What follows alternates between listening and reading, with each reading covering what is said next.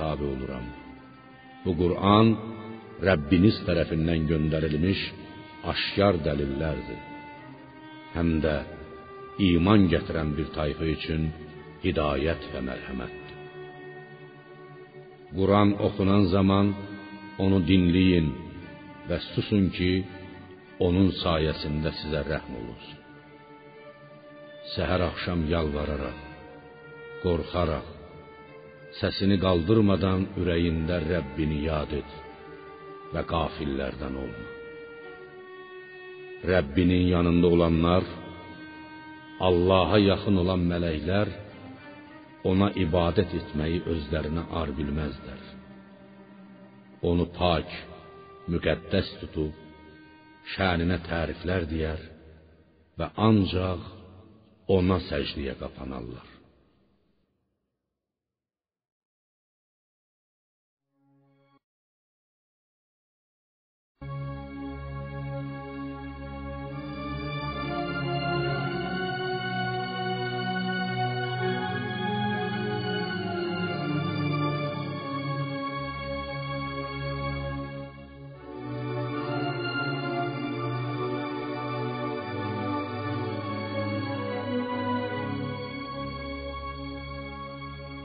Ənfal Qənimət surəsi Mədinədə nazil olmuşdur. 75 ayədir. 30-36-cı ayələr Məkkədə nazil edilmişdir. Bağışlayan və mehriban Allahın adıyla. Ya peyğəmbərim, səndən müharibədə əldə edilmiş qənimətlər onların kimə çatması haqqında soruşarlar. De: Qənimətlər Allahın və peyğəmbərinindir. Onun bölünməsi Allaha və peyğəmbərinə aiddir. Buna görə də əgər həqiqi möminsinizsə, Allahdan qorxun. Aranızdakı münasibətləri düzəldin. Allaha və onun peyğəmbərinə itaat edin. Möminlər yalnız o kəslərdir ki, Allah adı çəkiləndə onun heybət və əzəmətindən ürəkləri qorxudan titrəyər. Allahın ayələri oxunduğu zaman həmin ayələr onların imanlarını daha da artırar. Onlar ancaq öz Rəbbinə təvəkkül edər. Vaxtlı vaxtında lazımınca namaz qılar və verdiyimiz ruzidən Allah yolunda sərf edərlər. Onlar həqiqi möminlərdir. Onların öz Rəbbi yanında dərəcələri vardır. Onları qiyamət günü bağışlanma və cənnətdə tükənməz, gözəl, minnətsiz ruzi gözləyir. Qənimətlərin bölüşdürülməsi üsulundan bəzilərinin narazı qalması möminlərdən bir dəstənin xoşuna gəlmədiyi halda Rəbbinin səni haqq, cihad uğrunda öz evindən çıxartmasına bənzər. Bəzi möminlər müsəlmanların sayca az, qüvvətcə zəif olduqları üçün Bədr müharibəsinə getməyi peyğəmbər əleyhissalama məsləhət görməmiş özləri də orada iştirak etmək istəməmişdilər. Lakin peyğəmbər onların sözünə baxmayıb yaxın əshabələri ilə vuruşa yollanmış və düşməni məğlub edərək xeyli qənimət əldə etmişdi. Qənimətin bölünməsi haqqında cürbəcür təkliflər irəli sürülmüş. Nəhayət peyğəmbər bu barədə öz fikrini demişdi. Bu fikir əvvəlcə bəzilərinin xoşuna gəlməmiş, sonra onun düzgünlüyü başa düşülüb hamılıqla qəbul edilmişdi. Beləliklə hər iki halda həm müharibəyə getməkdə, həm də qənimətlərin bölünməsi üsulunda Peyğəmbər əleyhissalamın haqlı olduğu sübuta yetmişdi. Gözləri baxa-baxa ölmə sürüklənirlərmiş kimi haqq bəlli olduqdan sonra belə onlar yenə də bu barədə səninlə mübahisə edirdilər. O zaman Allah sizə iki dəstədən birinin Şamdan qayıdan karvanın və ya Məkkədən çıxıb onların köməyinə gələn Qureyş əsgərlərinin sizin olmasını vəd edirdi. Siz silahsız, qüvvətsiz karvanın sizin olmasını arzu edirdiniz. Allah isə öz sözləri ilə haqqı bərqərar etmək və kafirlərin kökünü kəsmək istəyirdi. Allah bununla günahkarların xoşuna gəlməsə də, haqqı bərqərar etmək və batili yox etmək istəyirdi. O zaman siz dua edərək Rəbbinizdən kömək diləyirdiniz. Allah mən sizin imdadınıza bir-birinin ardınca gələn min mələklə çataram deyə duanızı qəbul buyurmuşdu. Allah bu kömək sizə yalnız sizin üçün bir müjdə və ürəkləriniz sakit olsun deyə etmişdi. Qələbə yalnız Allahdandır. Allah yenilməz qüvvət, hikmət sahibidir. O vaxt Bədr vuruşunda öz tərəfindən köməyindən arxayınlıq əlaməti olaraq Allah sizi xəfif bir uyğuya daldırmış, sizi çirkdən, pasdan təmizləmək və ya dəstəmaz almaq, şeytanın vəsvəsəsini sizdən çıxartmaq, ürəklərinizi qələbiyə inamla doldurmaq və quma batmasın deyə ayaqlarınızın altını möhkəm etmək üçün göydən üstünüzə yağış yağdırmışdı. Ya peyğəmbərim, xatırla ki, o zaman Rəbbin mələklərə belə vəhy edirdi: Mən də sizinliyəm. Möminlərə qüvvət verin. Mən kafirlərin ürəklərinə qorxu salacağam. Onların boyunlarını vurun bütün barmaqlarını, əl-ayaqlarını doğrayın. Bu onların Allaha və onun peyğəmbərinə qarşı çıxmalarına görədir. Kim Allaha və onun peyğəmbərinə qarşı çıxsa, bilsin ki, Allah ona şiddətli əzab verər. Hələ ki bunun dünyadakı bu əzabı dadın. Kafirləri üstəlik cəhənnəm əzabı da gözləyir. Ey iman gətirənlər! Kafirlərlə bir yerə toplaşdıqları vaxt rastlaşsanız, dönüm onlardan qaçmayın. Düşməni aldatmaq məqsədi ilə yalandan özünü qaçan kimi göstərib, təkrar döyüş üçün bir tərəfə çəkilən və ya kömək məqsədi ilə müsəlmanlardan ibarət başqa bir dəstəyə qoşulan istisna edilməklə kim belə bir gündə düşmənə arxa çevirib qaçarsa, sözsüz ki, Allahın qəzəbinə uğramış olar. Onun məskəni cəhənnəmdir. Ora nə pis dönüş yeridir. Ey möminlər, kafirləri siz öldürmədiniz. Allah öldürdü. Ya peyğəmbərim, müharibədə düşmənlərə tərəf oxu atdığın zaman sən atmadın. Allah atdı. Allah bununla möminləri kafirlərə qarşı zəfər çalmaq üçün yaxşı bir imtahandan keçirtdi. Allah hər şeyi eşidəndir, biləndir. Bu hadisələr bir həqiqətdir. Allah sözsüz ki, kafirlərin hiləsini zəiflədəndir. Ey müşriklər, əgər siz Kəbənin örtüklərinə yapışıb dua edərək qələbə istəyirsinizsə, artıq sizə zəfər möminlərin qələbəsi ilə Allahın əleyhinizə olan hökmü gəldi. Əgər küfrdən və peyğəmbərə qarşı müharibə aparmaqdan əl çəksəniz, bu sizin xeyrinizə olar. Yox əgər təkrar müharibəyə qayıtsanız, biz də qayıdarıq. Dəstəniz nə qədər çox olsa da, sizdən heç bir şeyi Allahın bəlasını, əzabını dəf edə bilməz. Allah həqiqətən möminlərlədir. Ey iman gətirənlər, Allaha və onun peyğəmbərinə itaat edin. Qur'anı, oradakı öyüd nəsihətləri eşitdiyiniz halda ondan üz döndərməyin. Eşitmədikləri ürəkləri ilə təsdiq etmədikləri halda dilləri ilə eşitdik deyən münafiqlər kimi olmayın. Allah yanında yer üzündə gəzən canlıların ən pisi haqqı dərk etməyən karlar və lallardır. Əgər Allah əzəldən onlarda bir xeyir olacağını bilsəydi, haqq sözü onlara eşitdirərdi. Onlar eşitməsəydilər belə yenə də haqdan inadla üç çevirərək dönüb gedərdilər.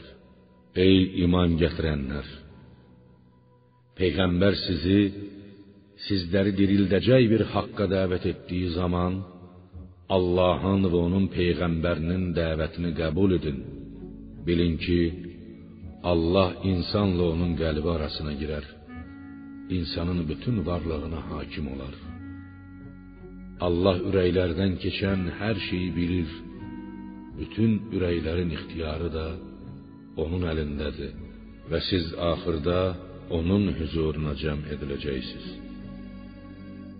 Sizdən təkcə zalimlərə toxunmayacaq pis əməllərin müqabilində hamıya üz verə biləcək bəladan qorxun. Bilin ki, Allah onun əmrlərini pozanlara şiddətli əzab verəndir. Ey möminlər, xatırlayın ki, bir zaman siz yer üzündə az idiniz, zəif sayılırdınız. Buna görə də kafirlərin sizi ələ keçirməsindən qorxurdunuz. Belə bir vaxtda Allah sizə Mədinədə sığınacaq verdi. Bədirdə sizə köməklik göstərib müdafiə etdi və təmiz halal qənimətlərdən ruzi verdi ki, bəlkə şükr edəsiz. Ey iman gətirənlər, bilə-bilə Allaha, peyğəmbərə və aranızdakı əmanətlərə xəyanət etməyin. Allahın əmrlərinə, peyğəmbərin şəriətinə, dini vəzifələrinizə sadiq olun. Bilin ki, mal dövlətiniz və övladınız sizin üçün Allah qarşısında ancaq bir imtahandır. Ən böyük mükafat isə məhz Allah yanındadır. Ey iman gətirənlər, əgər Allahdan qorxsanız, o sizə haqla haqqı ayırd edən bir nur verər. Dünyada və axirətdə çıxış yolu göstərər. Günahlarınızın üstünü örtüb sizi bağışlayar. Allah böyük lütf, mərhəmət sahibidir. Ya Muhammed, yadına sal ki, bir zaman kafirlər səni həbs etmək və ya öldürmək, yaxud da Məkkədən çıxardıb qovmaq üçün Darun Nədvədə sənə qarşı hiylə qururdular. Allah da onların bu hiləsinə qarşı tədbir tökdü. Allah tədbir tökənlərin ən yaxşısıdır. Ayələrimiz onlara oxunduğu zaman eşitdik. İstəsək, biz də buna bənzərini deyə bilərik. Bu qədimlərin əfsanələrindən başqa bir şey deyildir söyləyərlər. Bir zamanda ya Allah, əgər bu Qur'an sənin tərəfindən gəlmiş haqqdırsa, onda başımıza göydən daş yağdır və ya bizə şiddətli bir əzab göndər demişdilər. Halbuki sən onların arasında ola-ola Allah sənə hörmət əlaməti olaraq onlara əzab verən deyildir. Tövbə edib bağışlanmalarını diləyərkən də Allah onlara əzab verməz. Lakin o müşriklər Məscidül Həramın sahibləri və ya ona xidmət etməyə layiq olmadıqları halda möminlərə onu təvaf etməyə mane olduqda Allah nə üçün onlara əzab verməsin? Onun sahibləri və ya Allahın dostları yalnız Allahdan qorxub pis əməllərdən, küfrdən, şirkdən, bütpərəstlikdən çəkinənlərdir. Lakin o müşriklərin əksəriyyəti bunu bilməz. Onların Kəbənin yanındakı namazı, duaları fit verib əl çalmaqdan başqa bir şey deyildir. Ey müşriklər, etdiyiniz küfrə görə indi dadın əzabı. Küfr edənlər öz mallarını, insanları Allah yolundan döndərmək, İslamı qəbul etməyə mane olmaq üçün sərf edərlər. Onlar mallarını sərf edəcək, lakin sonra məqsədlərinə çata bilmədiklərinə görə peşman olacaq, axırda da məğlub ediləcəklər. Kafirlər cəhənnəm tərəfə sürüklənəcəklər ki, Allah orada murdar kafiri pak mömindən ayırd etsin. Sonra murdarları bir-birinin üstünə yığıb hamısını bir yerə toplasın və cəhənnəmə atsın. Bunlar özlərinə zərər eləyənlərdir. Ya Muhammed, kafir olanlara de: Əgər onlar öz küfrlərindən peyğəmbərə və möminlərə qarşı müharibədən əl çəksələr, keçmişdəki günahları bağışlanar. Yox əgər yenə yaramaz işlərə, döyüşməyə qayıtsalar, əvvəlkilərin başına gələnlər onların da başına gələr. Ey möminlər, kafirlərlə o qədər döyüşün ki, yer üzündə bir fitnə qalmasın və din tam Allaha məxsus olsun. Əgər onlar öz küfrlərindən əl götürsələr, həqiqətən Allah onların etdikləri əməlləri görəndir. Əgər onlar sizdən üz döndərsələr, sizinlə ədavətə son qoymasalar, iman gətirməkdən, itaat etməkdən boyun qaçırsalar, bilin ki, Allah sizin havadarınızdır. O ən gözəl havadar, ən yaxşı imdada çatandır. Ey möminlər, əgər siz Allaha və haqla batilin ayırd edildiyi gün iki dəstənin bir-biri ilə qarşılaşdığı gün bəndəmiz Muhammədə nazil etdiyimiz ayələrə iman gətirmisinizsə, bilin ki, ələ keçirdiyiniz hər hansı qənimətin beşdə biri Allahın, peyğəmbərin, onun qohum əqrəbasının, yetimlərin, yoxsulların və müsafirlərindir. Allah hər şeyə qadirdir. O zaman siz vadinin ən yaxın tərəfində, onlar isə ən uzaq tərəfində idilər. Karvan sizdən aşağıda sahilə yaxın gözəl sulu bir yerdə durmuşdu. Əgər siz onlarla vuruşmaq üçün müəyyən bir vaxtda üz-üzə gəlmək haqqında vədələşsəydiniz, onların çox olmasından və sizi öldürməsindən qorxaraq təyin etdiyiniz vaxt barəsində aranıza ixtilaf düşərdi. Lakin Allah olacaq işi, möminlərin qələbəsini, kafirlərin məğlubiyyətini yerinə yetirmək üçün belə etdi ki, həlak olan aşkar bir möcüzə ilə həlak olsun. Sağ qalan da aşkar bir möcüzə ilə sağ qalsın.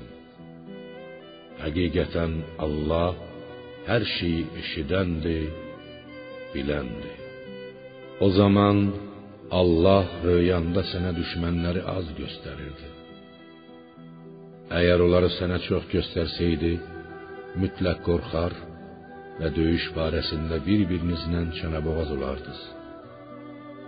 Lakin Allah sizi düşmənin təhlükəsindən salamat qurtardı.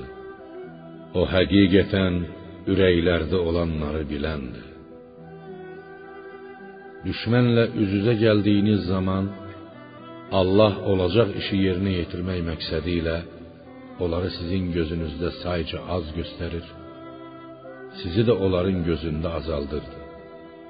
Bütün işlər axırda Allaha qayıdacaqdır. Zəfər də, məğlubiyyət də sayın çoxluğu ilə deyil, Allahın iradəsi ilədir. Ey iman gətirənlər! Bir kafir dəstəsi ilə üz-üzə gəldikdə möhkəm olun və Allahı çox yada salın ki, nicat tapasınız. Allaha onun peyğəmbərinə itaat edin. Bir-birinizlə çəkişməyin, yoxsa qorxu zəifləyər və gücdən düşərsiniz. Səbr edin, çünki Allah səbr edənlərlədir. Ey möminlər, yurdlarından təkəbbürlə özlərini cəmaata göstərmək üçün çıxanlar və insanları Allah yolundan döndərənlər kimi olmayın. Allah onların nə etdiklərindən xəbərdardır. O zaman şeytan onlara öz əməllərini gözəl göstərib demişdi: Bu gün insanlar içərisində sizə qalib gələ biləcək bir kimsə yoxdur. Mən də sizin pənahınız, dadınıza çatanam. Lakin iki dəstə üz-üzə gəldiyi zaman dönüb qaçaraq Mənim sizinlə heç bir əlaqəm yoxdur. Mən sizin görmədiklərinizi, möminlərin köməyinə gələn mələkləri görürəm. Mən Allahdan qorxuram. Allah ona asi olanlara şiddətli əzab verəndir demişdi. O zaman münafiqlər və ürəklərində etiqad zəifliyi və İslam'a qarşı şək şübhə olanlar bu müsəlmanları öz dinləri aldatdı deyirdilər. Lakin Allaha təvəkkül edən qalib olar. Çünki Allah həqiqətən yenilməz qüvvət, hikmət sahibidir. Ya Muhammed, kaş sən kafirləri mələklər onların üzünə və yanlarına vura-vura dadın atəşin əzabını deyib canlarını alanda görəydin. Bu əzab sizin öz əllərinizlə qazandığınız günahlara görədir. Yoxsa Allah bəndələrinə əsla zülm edən deyildir. Eynilə Firon nəslinin bu onlardan əvvəlkilərin hərəkətləri kimi onlar Allahın ayələrini yalan hesab etdilər. Allah da onları günahlarına görə yox etdi. Həqiqətən Allah yenilməz qüvvət sahibidir. Cəzası da çox şiddətlidir. Kafirlərə verilən bu əzab ona görədir ki, bir tayfa özünə bəxş edilən neməti naşükürlük yüzündən küfrə dəyişməyincə Allah da ona əta etdiyi neməti dəyişən deyildir. Həqiqətən Allah hər şeyi eşidəndir, biləndir. Eynilə Firon nəslinin və onlardan əvvəlkilərin hərəkətləri kimi. Onlar Rəbbinin ayələrini yalan hesab etdilər. Biz də onları günahlarına görə məhv etdik. Firon nəslini dənizdə batırdıq. Onların hamısı zalim idi. Allah yanında yer üzündə gəzən canlıların ən pisi küfr edənlərdir. Onlar artıq iman gətirməzlər.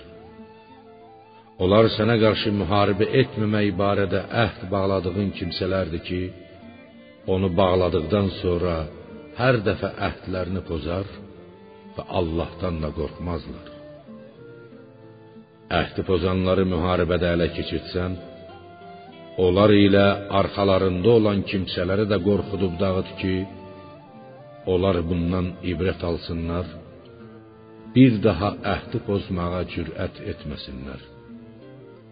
Əgər əhd bağladığın bir tayfanın sənə xəyanət edə biləcəyindən qorxsan, döyüşə başlamazdan əvvəl onlarla olan əhdini pozduğunu açıq-aydın özlərinə elan et. Çünki Allah hainləri sevməz. Bədr müharibəsində qaçıb canlarını qutaran kafirlər əsla elə zənn etməsinlər ki, əzabımızdan xilas olmuşlar. onlar Allahın əzabından qaçıb qurtara bilməzlər. Ey möminlər! Allahın düşmənini və öz düşməninizi onlardan başqa sizin bilmədiyiniz, lakin Allahın bildiyi düşmənləri qorxutmaq üçün kafirlərə qarşı bacardığınız qədər qüvvə və döyüş atları tədarük edin. Allah yolunda nə xərcləsəniz, onun əvəzi artıqlaması ilə ödənilər və sizə heç bir haqsızlıq edilməz. Əgər onlar sülhə meyl etsələr, sən də sülhə meyl et və Allaha bel bağla. Həqiqətən o Allah hamınızın sözlərini eşidəndir, niyyətlərinizi biləndir. Əgər onlar səni aldatmaq istəsələr, qorxma və bil ki, onların şərindən və məkrindən qorunmağa sənə təkcə Allah kifayətdir. O Allah ki, səni öz köməyi ilə və möminlərlə müdafiə edib möhkəmlətdi. Və onların bir-birinə düşmən Ovs və Xəzrəc qəbilələrindən olan ənsarın ürəklərini ülfətlə, dostluqla birləşdirdi. Əgər sən yer üzündə nə varsa hamısını xərcləsəydin belə, yenə də onların ürəklərini birləşdirə bilməzdin. Lakin Allah onları birləşdirdi. Çünki o yenilməz qüvvət, hikmət sahibidir. Ya peyğəmbər, sənə və sənin ardınca gedən möminlərə təkcə Allah bəs edər. Ya peyğəmbər, möminləri döyüşə təşviq et. İçərinizdə 20 səbirli kişi olsa, 200 kafirə, 100 səbirli kişi olsa, 1000 kafirə qalib gələr. Çünki onlar həqiqətən Allahın möminlərə olan köməyini anlamayan bir tayfadır. Ey möminlər, indi Allah yükünüzü yüngülləşdirdi. Çünki o sizdə bir zəiflik olduğunu bilirdi. Artıq aranızda 100 səbirli kişi olsa, 200 nəfərə, 1000 kişi olsa, 2000 nəfərə Allahın izni ilə qələbə çalar. Allah səbr edənlərlədir. Heç bir peyğəmbərə yer üzündə küfrün kökünü kəsmək üçün bacardığı qədər çox kafir öldürməyənə qədər əsirləri özünə mal etmək, onları öldürməyib fidyə müqabilində azad etmək yaramaz. Ey möminlər, siz fidyə almaqla puç dünya malını istəyirsiniz. Allah isə sizin axirəti qazanmağınızı istəyir. Allah yenilməz qüvvət, hikmət sahibidir. Əgər əvvəlcə bu barədə Allahdan bir hökm olsaydı, aldığınız fidyə müqabilində sizə şiddətli bir əzab üz verərdi. Əldə etdiyiniz qənimətləri halal və təmiz olaraq yeyin. Allahdan qorxun. Həqiqətən Allah bağışlayandır, rəhm edəndir. Ya peyğəmbər, əlinizdə olan əsirlərə de: Əgər Allah öz əzəli elmi ilə ürəklərinizdə bir yaxşılıq olduğunu bilsə, sizə sizdən alınandan daha yaxşısını verər və sizə bağışlayar. Axı Allah bağışlayandır rəhm edəndir. Əgər əsirlər sənə xəyanət etmək istəsələr, bilsinlər ki, bundan əvvəl Allaha xəyanət etmişdilər. Allah sənə Bədirdə onlardan intiqam almağa imkan verdi. Allah hər şeyi biləndir, hikmət sahibidir. İman gətirib hicrət edənlər Allah yolunda malları və canları ilə cihad edənlər və peyğəmbərlə mühacirlərə sığınacaq verib kömək göstərmək istəyənlər məhz onlar bir-birinə dostdular. İman gətirib hicrət etməyənlərə gəldikdə isə onlar hicrət etməyənə qədər sizin heç bir şeydə onlara varisliyiniz yoxdur. Lakin əgər onlar din yolunda kafirlərə qarşı sizdən kömək istəsələr, aranızda saziş olan bir tayfa əleyhinə yardım istisna olmaqla onlara kömək göstərmək sizə vacibdir. Allah nə etdiklərinizi görəndir. Kafirlər də bir-birinin dostlarıdır. Əgər siz bunları yuxarıda sizə buyurulanları etməsəniz, yer üzündə böyük bir fitnə fəsad olar.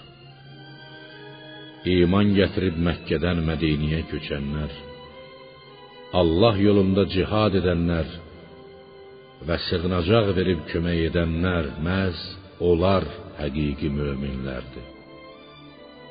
Onları axirətdə bağışlanma və tükənməz gözəl, minnətsiz ruzi gözləyir. Sonradan iman gətirib hicrət edənlər və sizinlə bərabər döyüşənlər də sizdəndirlər. Qohumlar Allahın kitabında bir-birinə daha yaxındılar. Həqiqətən Allah hər şeyi biləndir.